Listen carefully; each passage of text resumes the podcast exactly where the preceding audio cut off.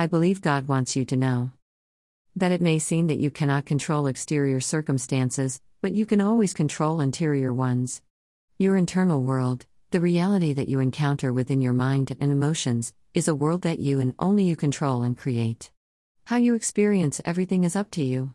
Your reactions need not be automatic or similar to ones you have had before.